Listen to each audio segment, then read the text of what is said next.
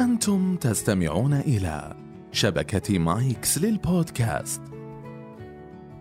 يا أهلا وسهلا بالصباحين والمسائيين من أصدقائي الجميلين، مرحبا بكم في حلقة جديدة من بودكاست كنبة السبت، البودكاست الذي يحمل طابع نفسي واجتماعي وفلسفي في أحيان أخرى لوجهة واحدة، وجهة الإثراء الممتع. أهلا بكم أصدقائي مجددا في هذه العشر الجميلة، وأهلا بكم في أيام معدودات إلى العيد، عيد البهجة وعيد الفرحة.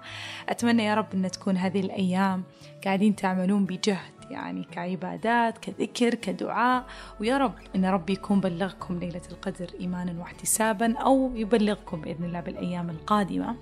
وأتمنى فعلا أنه ما ينقضي رمضان إلا ونحن معفو عنا بإذن الله، ومعتوق رقابنا ورقاب والدينا ومن نحب ومن أحببناه فيه من النار بإذن الله. أما الآن يعني يجب علينا، وأعتقد لابد أننا نبدأ نستعد لفرحة كبيرة، فرحة العيد، بهجة العيد. أعتقد طبعا كثير من الناس الآن بادين بهذا الأسلوب اللي أنا بالنسبة لي على الأقل يستفزني جدا. أنا ما أقول إني ما أقول هالكلمة، لكن ما أقولها بالحزن اللي أسمعه من الناس. يعني فكرة إنه يا الله رمضان عدى، رمضان مشى كأنه ورد، يا الله آخر الدنيا يا الله ما أدري إيه، الأيام تعدي بسرعة. أنا بالنسبة لي ما أحب هذا الكلام، لأنه أنا مؤمنة بقدر سرعة الأيام اللي دائما أقول يا رب ارزقنا البركة فيها، وارزقنا بركة العمر أكثر من طيل العمر طيلة العمر، لأنه فعليا مهما طال عمرك أحيانا قد يعني يمشي العمر سريع وانت ما سويت فيه شيء يسعدك، قبل أن يكون شيء يعني كإنجاز أو شيء كبير، شيء يسعدك على الأقل داخليا، يعني ما, ما تلحق. فالله يرزقنا بركة العمر وبركة الوقت. فعلى قد ما أن الأيام سريعة نكون صادقين مع بعض في أشياء كثيرة أيضا ساعدتنا أننا نجاري هذا الوقت. يعني مثلا زمان كان الوقت بطيء لأنه حتى الأشياء كان، أنا طبعا هذا التفسير الفلسفي، أنه كانت حتى الأشياء بطيئة. يعني يعني الواحد كان عشان يسافر يمشي، يعني يركب جمل، يركب دواب، فهذه الدواب تأخذ وقتها يعني أيام إلين يوصلون. الواحد يبغى يروح يعتمر أيام حتى يعني أيام حتى يصل إلى وجهته، ثم يجلس هناك ويعتمر ويسوي هذه الأمور ثم يرجع. فكان كان يعني كان الأمر يحتاج إلى أيام وأيام. أما الآن أنت فعليا في يوم وليلة تقدر أنك تروح مكة تعتمر وترجع في يوم وليلة بالطائرة. فإذا مرة يعني صعب عليك الطائرة بتروح بيومين ثلاثة بالسيارة، فيعني كل الرحلة. فبالتالي في أشياء سرعة. طيب قبل التواصل كان عبر البريد، كان الواحد ينتظر رسالة خلال أيام أو أسابيع حتى يرد عليها خلال أيام أو أسابيع. اليوم إحنا بمسج، بتكست مسج على طول، برسالة في ثانيتها في دقيقتها إحنا نقدر نتواصل. فسرعة وصول الأشياء، سرعة وصولنا إحنا للوجهات، كل هذه الأمور تجاري سرعة الزمن الحالي. فإحنا ليش زعلانين إذا إحنا كل شيء بنقدر نحصله بسرعة؟ الشوبينج، التسوق صار جدا سريع، كليك كذا يجيك الأكل لين عندك، كليك كذا ضغطة هنا الغرض جاء لين عندك. فالعلم والأشياء والاكتشافات كلها قاعد تجاري سرعة الزمن، أو قد يكون بسبب وجود هذه الأشياء السريعة شعرنا أن الزمن سريع. يعني أرجع أقول هذه فلسفتي الخاصة، بس اللي أنا متأكدة منه أنه لا يجب علينا أننا صراحة كل مرة نتأفف وننزعج من سرعة الزمن وعدم بركته، وأنه مشى بسرعة، وأنه طيب في أشياء قاعدة تساعدك على مجاراة هذا الزمن. أنت بس يجب عليك أن تتوقف وتستشعر اللحظة، تتوقف في ركضك، بس أنت لا تركض معاه. هو أريد في أشياء قاعد تساعدك أنك تجاري الزمن، أنت اللي عليك أنك أنت تقف في مكانك وتستشعر اللحظة. أي لحظة أنت قاعد تعيشها استشعر فيها، استشعر بها. يعني الآن رمضان فعلا أنا أنا من اللي قاعد يعني من اللي يشعرون إنه فعلا سريع، أو فعلا الزمن صار سريع معنا. لكن بما أنك أنت في هذا اليوم قاعد تنجز، قاعد تسوي شيء يسعدك، يعني في الليل سويت عباداتك اللازمة، أو حتى مثلا لو شعرت إنه يا الله أنا ما قدرت إني أسوي كل العبادات اللي كنت أسويها في رمضانات السابقة، اعرف ليه، دور وقت معين، رتب وقتك. بتلاحظ إنه لا، الوقت فيه بركة لما تنظمه، الوقت فيه بركة لما أنت تستشعر هذه البركة وتوقف تأفف من إنه أنا مو قادر ألحق على شيء. كل هذه الأفكار يعني مجرد فلسفة بسيطة، ما هي مشكلة كبيرة حتى أنه أنا أقولها كحل، لكن بس حابة يعني كعادة مقدمة تنويهية، مقدمة أقدر أقول فيها آرائي بأشياء بسيطة، يعني مو بالشيء الكبير. بشكل عمومي يعني فعلا رمضان مشى وقربنا العيد، كلها أيام معدودة بإذن الله إلى العيد. العيد متأكدة أنه مو بالنسبة لي فقط، العيد بهجة كبيرة وفرحة كبيرة، يعني حتى الإسلام عظمها ووضع لها هذه الشعائر حتى الجميع يستشعر هذه الفرحة. وأعتقد يعني كشيء روحاني حتى نحفز فكرة أنه أنه جزء من الإسلام، جزء من ديننا، أننا نشعر بهذه الفرحة وأننا ننشر الفرحة وأننا نصل الرحم وأننا نستمتع مع بعضنا ومع أهلينا ونسعد. ويعني فعلا ما يقول ساعة لدينك وساعة لدنياك حتى تصبح الفرحة جزء منك، حتى لا نشعر أنه الواحد كل ما كان متزمت أكثر، يعني قصدي التزمت حقه بيكون بطريقة تجهمية ويكون عبوس ويكون يعتقد أنه هو الآن مرة زاهد في الدنيا. لا، ليس كذلك. الفرحة جزء من المشاعر الجميلة اللي يجب أن تعاش مهما كانت درجة دينك أو درجة زي ما تكلمت حلقات سابقة درجة رزانتك ولا درجة وعيك، ما له علاقة. الفرحة شعور جميل يجب أن تستشعره، يجب أن تستمتع فيه حتى لو أنت يعني. وأجي هنا للفئة الأخرى اللي بعد ما تحلطمت على سرعة رمضان جت تحلطمت على أن الأعياد لم تعد كسابق أوانها، خلاص الأعياد ما عاد صارت زي أول، الأعياد ما لها طعم، الأعياد ما عاد صرنا نفرح، صار يعني كلها كم ساعة، أو أن العيد صار فقط للأطفال، إحنا الكبار صرنا والله ننام، يدوب نفطر سريع كذا وننام.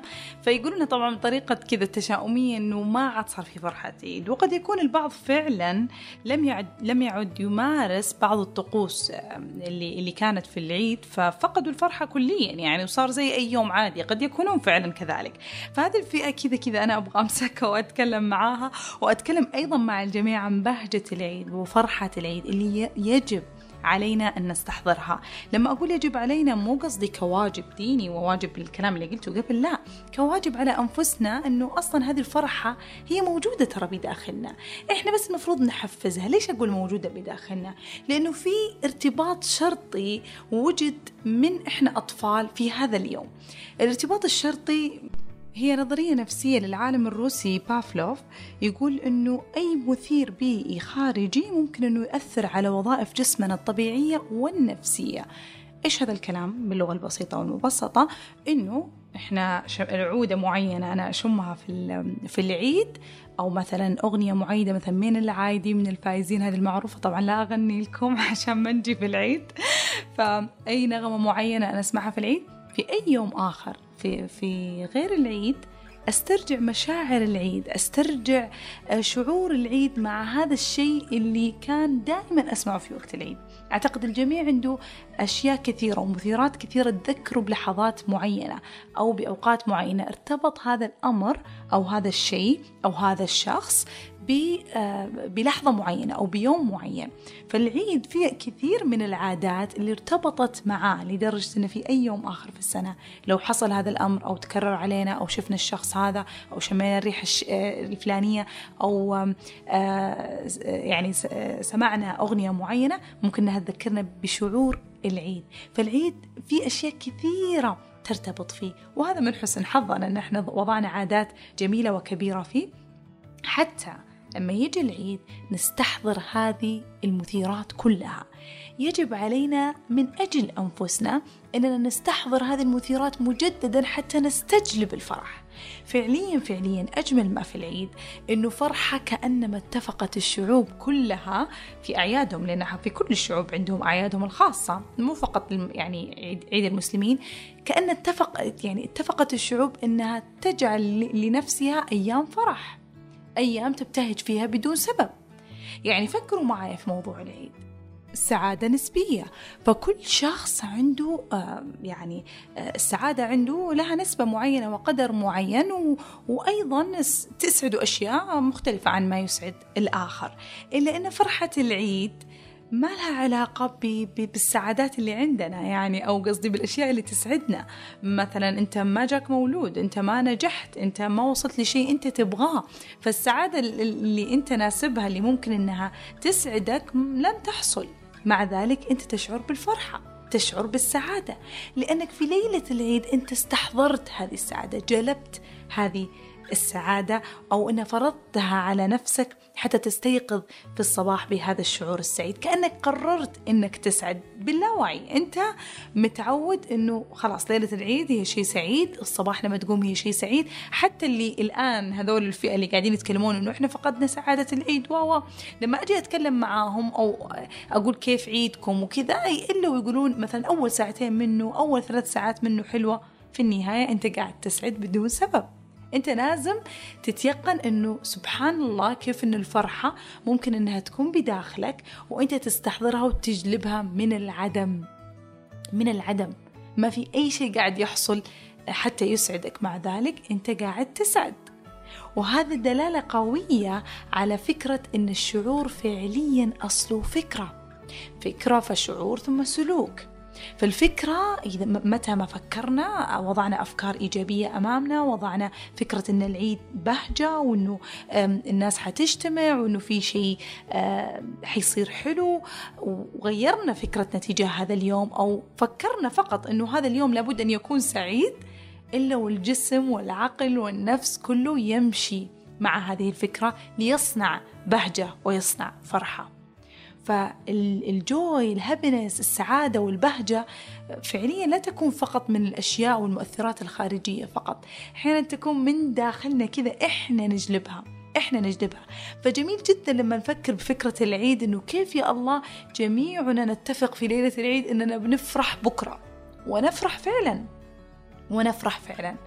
بالنسبة للأشخاص اللي يجدون صعوبة بالفرحة في العيد، طبعا أنا اليوم ما يعني بودكاستي ما أبغى أتكلم بطريقة طريقة نصح وطريقة إرشاد، لا لا أنا فعليا أبغاكم تفرحون. أنا بالنسبة لي أنا جدا سعيدة، أنا جدا سعيدة إن العيد جاي، رغم إني كنت أحب يعني كان عندنا عادة مع عائلتي، يعني رحمة الله على أبوي عودنا من وأنا صغيرة يمكن من خامس سادس ابتدائي كنا دائما العشرة أواخر في رمضان، العشرة أواخر كاملة في رمضان. فلما يجي العيد أكون فعلا أنتظر ونكون تعبانين على طول في الحرم وصلوات و... ويعني فيها شقاء. فلما يجي يوم العيد أحس إنه فعلا عيد، أكون فرحانة، إن أبغى أفطر، أبغى أسعد، أبغى طول اليوم ألعب.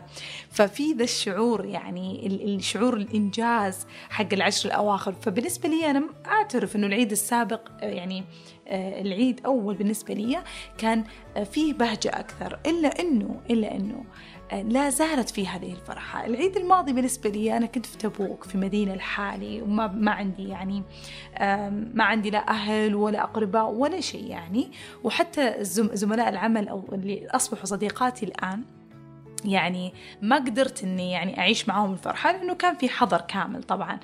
إلا أنه سبحان الله قمت الصباح أشعر بسعادة العيد يعني، وقدرت أني أجلب السعادة بأني تهندمت وتعطرت، ومع أني كنت الحالة يعني، وكلمت أهلي فيديو كول وبدأت أكلم صديقاتي فيديو كول. كانت كل المعايدات فيديو كول هذيك الفترة لأنه طبعا حضر وحجر، فقدرت أنه أجلب الفرحة وأجلب السعادة. بس فعليا من البداية كان في شعور جميل رغم أني كنت الحالي. فهذه المرة بالطبع إن شاء الله حيكون أفضل وأفضل مع العائلة، وأتمنى الجميع فعلا أنه يسوي المثل, المثل يعني أنه الواحد يجرب experience this happiness، يعني ادخل في تجربة السعادة هذه. حتى لو انك انت زي ما قلت انه تشعر انه في الاعياد تغيرت، احنا فعلا كبرنا، اللعب صار مو زي اول، العيديات ما صارت زي اول، الحلويات صرنا اصلا انتقائيين فيها والى اخره. انا اقول لكم في العيد افتحوا الابواب لنفسكم، افتحوا ابواب اللعب، ليه لا يعني سووا فعلا فعاليات معينة. وأشوف عوائل كثير ما شاء الله تبدع في هذا الشيء، إلا وتسوي فقرات معينة مثلا في العيد، أه تسوي شيء جديد يعني، مو شرط الأشياء القديمة اللي اعتاد عليها الواحد. مع أني أشجع أيضا على الأشياء القديمة لأن أوردي فيها ارتباط شرطي، فيها ارتباط إنه إنه هذه ريحة العيد، هذا صوت العيد، هذا فعل العيد، هذه قدسية العيد. فهذه الأشياء حتطلع الفرحة غصبا عنكم من جواتكم، بس أنتم كونوا على استعداد، انتم كونوا على استعداد انكم تفرحون.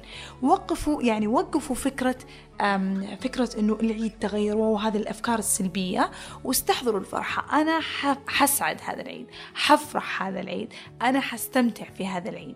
فعليا تجربه الفرحه وتجربه المشاعر السعيده هذه حتخلي شعور السعاده وشعور الفرح سهل عليك في المرات القادمه. فالعيد كانه فعليا تجربه فرح كبيره تساعدنا على ممارسه الفرح فنمارسه في ايام اخرى. هذه فلسفتي في النهاية. لكن الطب النفسي يقول إنه فعليا الشعور حتى يصل الإنسان إلى شعور أخير ترى يمشي في بروسس. أنا صراحة ما كان ودي أقول هذه البروسس أو طريقة وصولنا للشعور الأخير حتى ما أعقد الأمور، بس بقولها عشان عشان تؤمنون معايا قديش إن الشعور في النهاية أصله فكرة. يعني ال ال ال النظرية هذه اللي تكلموا عنها علماء النفس قالوا إنه إنه أصلاً الشعور يمشي في ستة، يعني تقريباً في ستة كومبوننتس، في في ست خطوات يمشي. أول شيء الفكرة، الفكرة عن الشخص اللي قدامك، أو الفكرة عن العلاقة اللي أنت فيها، أو الفكرة عن البيئة اللي أنت يعني موضوع فيها، أو الفكرة أو فكرتك عن الظرف اللي قاعد يحصل الآن، فكرتك عنه، سواء فكرة من اللاواعي، فكرة قديمة أنت عندك، زي إحنا عندنا من زمان إنه إن العيد فرحة، خلاص هذا شيء مترسخ في راسنا خلاص، أو آه أيوة، أو إنه يكون فكرة حالية، مثلا شفت شخص وجاك انطباع أولي عنه فحسيت إنه شخص شرير، بعدين يبدأ تبدأ الخطوة الثانية خلاص، فجاك شعور مو حلو مثلا. فأنا أعطيكم مثال إنه شيء حلو وشيء في اللاوعي حلو وشيء في الوعي مو حلو مثلا. بعدها يجي الشعور، يعني الشعور هذا مو شعور الأخير اللي إحنا نشعر فيه، هذا فقط يسو يعني يقولون زي الكلر، اللون الأولي، يعني مثلا إن خاص العيد هو لون برايت، لون فاتح، أكيد إنه شعور حلو. الشخص هذا اللي شفته وقلنا إنه ممكن إنك أنت كشيت منه، على طول بتصير نظرتك شوي سوداوية عنه. بعدها تبدأ الرغبة في التصرف أو في التفكير زيادة، يعني مثلا العيد بهجة وانت أعطيتها لون وردي كذا، خلونا على مثال العيد بس عشان ما نلخبط بالمثالين. فالعيد مثال آه سوري العيد آه يعني أنت شفته شيء وردي، شفته شيء جميل، وشفته آه يعني في داخلك كذا، تبدأ تفكر إنه أوه خلنا نسوي فعاليات، خلنا نسوي بكرة كذا، خلنا نجتمع. تبدأ يصير عندك رغبة في التفكير أو رغبة في فعل شيء معين تجاه هذا الشعور اللي بدأ يجي عندك، تمام؟ بعدها تبدأ تيجي في تغيرات جسدية فعلية تيجي للإنسان. فمثلا يجيك حماسة جواتك لدرجة أنه مثلا إذا جاء صباح العيد وسمعت التكبيرات، أو مثلا اجتمعتوا كلكم وضحكتوا، يبدأ جسمك يتفاعل، أحيانا بزيادة دقات القلب، أحيانا في بعض الناس مثلا من قمة السعادة يجي له مغص، طبعا مو شرط بس في العيد، في أشياء ثانية مثلا في مقابلة الأحباب. آه بعدها طبعا تيجي البروسس اللي هي الخامس، اللي هي الفيشيال اكسبريشن، اللي هي تعابير الوجه. يبدأ الإنسان غصبا عنه وجهه يبتسم، يضحك، آه هذا طبعا من ناحية مثال العيد. وأخيرا يبدأ الشعور الحقيقي اللي هو شعور السعادة أو شعور البهجة. فكل هذه البروسس يمشي فيها الإنسان في داخله، يمشي فيها حتى يصل إلى شعور السعادة اللي منه يعني يجي هرمون السعادة بالانتشار في في عقلك ودمك، فتصبح منتشي هذه السعادة ومنتشي هذه البهجة. فتخيل إنه أثناء البروسيس هذا، تخيل إنه من بدايته، عشان بس نعيده كذا، قلنا إنه هو أول شيء فكرة، بعدين اللون، لون الشعور هذا، بعدين الرغبة في في العمل أو الفعل تجاه هذا الشعور، بعدين تغيرات الجسد، التغيرات الجسدية اللي تحصل لك، بعدين تعابير الوجه، بعدين الشعور النهائي. فهي تيجي كذا باكيج واحد، تيجي كلها مع بعض ورا بعض. فتخيل إن من البداية أنت فكرتك سيئة عن العيد، كيف تتخيل إنك أنت حتصل لشعور البهجة؟ تخيل إنه أنت غيرت فكرتك، وحتى فكرة ارتباط الشرطي وهذا أنت كذا عدمتها، يعني صرت تقول إنه خلاص يعني ما عاد أشعر، حتى لا والله ما عاد صار في ريحة عيد، ما عاد صار في صوت عيد، ما صار يفرق معايا. بجي على موضوع ارتباط الشرطي، فخلينا نقول إنه افترض إنك أنت فعلا وصلت إلى هذه النقطة وصرت إنك تحس إنه ما عاد أشعر بهذا العيد وما عاد هذا، أنا أقول لك ارجع غير الفكرة، قل لا أنا هذا العيد بنبسط، هذا العيد أنا أبغى أخليه مختلف، أبغى أسوي شيء مختلف. تدرون هذا العيد أحس إني أبغى عيد الأطفال، خلنا أصرف ريالات وأعيد الأطفال، هذا العيد خلنا أسوي عيديات. مو لازم تتكلف وتصعب الأمور على نفسك، شيء بسيط، فكرة بسيطة، فقط إنك تقرر إنه هذا العيد يكون سعيد. أنت حترجع تسعد وحتبهج، لأنك أنت غيرت الفكرة اللي بيبدأ منها الكاسكيد، بيبدأ منها سلسلة الوصول إلى شعور البهجة. بعد الفكرة صدقني حتمشي في الخمس خطوات بسهولة بسهولة. طيب بعض الناس عندهم يبدأ بالفكرة والكلر أو اللون، هذا الشعور عنده عنده يعني البوهة الوردية تجاه هذا الأمر، جسمه يتفاعل معه، كل شيء يتفاعل معه. بس لما يجي للإكسبريشن، لما يجي لوجهه، للبسمة في وجهه، لهذا ما تكون عنده ما تكون عنده هو طبعه ما له خلق، أنا نعسان، أنا مدري، لا والله أنا مبسوط بس أنا نعسان. أنا أقول لك fake it till you make it، يعني إيش؟ يعني زي في الابتسامة، زي في الضحكة، حتى تصبح حقيقة.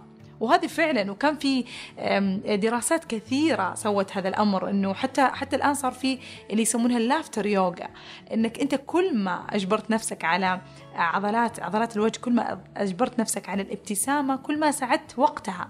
يعني فعليا أثر هذا على شعورك.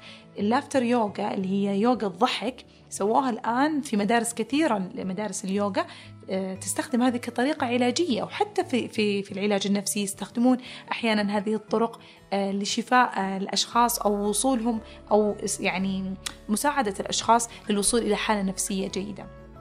فاليوغا الضحك إيش سالفتها؟ تبدأ اليوغا بأنه يلا خلينا نضحك. فعليا ترى يقوم يضحك الشخص أو تقول أضحك، المو... الموضوع مضحك أصلا، إنك أنت تجبر نفسك على ضحك وما في أي شيء يضحك. لكن فعليا، وأنا قد جربتها بنفسي مع صديقتي، أحييها، علاج وظيفي شروق حبيبتي، فأنا وياها دخلنا مع المرضى النفسيين اللي اللي في القسم، وفعليا سوينا يعني جلسة يوغا الضحك، تقريبا كانت يعني تقريبا خمس دقائق سبع دقائق. فكنا نقول إنه جربوا تضحكون، نغير نوع الضحكات، بعدين خلينا كل شخص يتذكر موقف مرة مرة مضحك ويقوله، حتى لو ما كان يضحك مرة كنا نجبر نفسنا نضحك.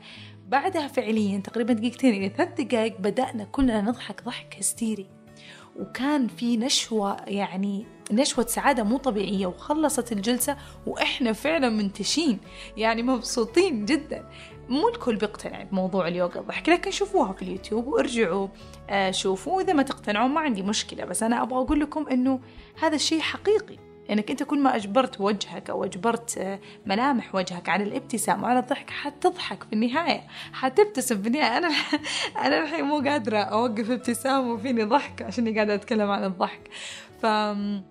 فالفكرة إنه أنت لما تفكر إن العيد كويس، يعني تصير عندك صورة جميلة عن العيد، ويبدأ جسمك يتفاعل على الموضوع، برضو لا توقف هذا البروسيس عند ملامح وجهك. ابتسم، ضع الابتسامة في وجهك، أنت منفس، فيك نوم، تعبان، مواصل من أمس وهالكلام حق العيد، ما عندك مشكلة، ابتسم لين يخلص. فيكت فيكت زي في الابتسامة تليوميكت، حتى تصل فعلا الابتسامة حقيقية وقتها، وأخيرا حتشعر بالبهجة. فعلا حتشعر بالبهجة. طبعا أنا أكلم أغلب الناس اللي اللي بس فقدوا لذة العيد. أما بالنسبة للأشخاص، لأنه أنا بودكاستي طابع نفسي، وأعرف أن كثير من اللي يتابعوني قد يكونوا مصابين باكتئاب، قد يكونوا مصابين بالقلق، فأنا هنا ما أضغطكم.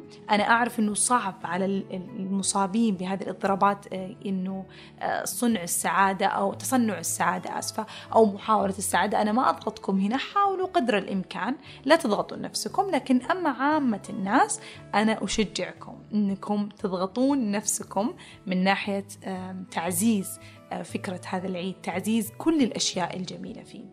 أبغى أرجع لفكرة الارتباط الشرطي. الارتباط الشرطي زي ما قلت لكم هو العالم الروسي بافلوف سوى النظرية هذه، اللي هي جاب كلب وحط جرس وأكل، فكان كل ما دق الجرس يجي الكلب يشوف الأكل، ويعني يسيل لعابه لأنه يشوف الأكل فيأكل من هذا الطبق. يدق الجرس مرة ثانية مع الطبق الأكل، ويجي ويأكل الكلب من هذا الطبق. بعدين صار إيش يسوي؟ وخر الأكل ودق الجرس، بس صوت الجرس فقط.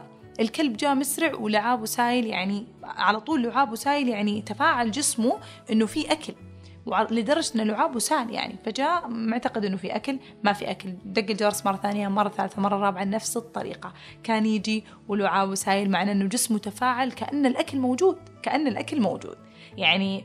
فهذه الفكرة تعلمنا إيش؟ تعلمنا أنه الجرس ما له دخل، الجرس ليش يخليه ليش يخلي اللعاب ويسيل؟ فقط لأنه ارتبط شرطيا مع الأكل. إحنا نفس الشيء في العيد، عندنا العودة مثلا، عندنا لمة الصباح، الفطور، الكبدة، ناس مقلقل، ناس مدري إيش، صلاة العيد، بعد صلاة العيد بعض الأحيان طقوس معينة. هذه الأشياء أرجوكم لا نتركها، لأنه في هذه النظرية يقول إذا ما عزز إذا ما عزز هذا اللي يسمونه المثير المحايد هذا اللي هو الجرس، إذا ما عزز في كل مرة ترى حيضمحل، حيروح.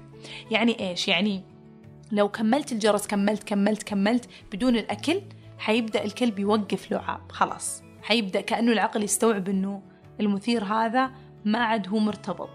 فهمتم علي؟ فإيش المفروض أن احنا نسوي؟ نرجع الأكل مرة ثانية للكلب ونحط الجرس، فيصير أوه أوكي ال ال الأكل مع الجرس. إيش أبغى أقول من هذه النظرية؟ أبغى أقول أن العيد مع العود، العيد مع الشيء الآخر، كملوا تعزيز للمثير الآخر. يعني العيد الحين نحن نعتبره هو في النظرية هذه نعتبره هو الكلب، وأما الجرس هو الأشياء اللي إحنا نسويها، عود، جمعة وإلى آخره. فهمتم علي؟ فأنا أبغى أرجع، عشان أرجع العيد وأرجع بهجة العيد أنا لازم أعزز وجود هذا المثير، لازم أعزز وجود العودة، أعزز وجود الأغنية المعينة، أعزز وجود أسويها مرة ثانية، حتى لو أنه أنا قلت يوم ما لي خلق لها، أو أنه لا والله ما عاد تونسني، ما عاد تمتعني. صدقني كل ما أوجدتها كل ما أشع... يعني جلبت الفرح لنفسك أكثر. أتمنى أني ما لخبطتكم في نظري اليوم، أتمنى أني ما لخبطت في الكلام كثير.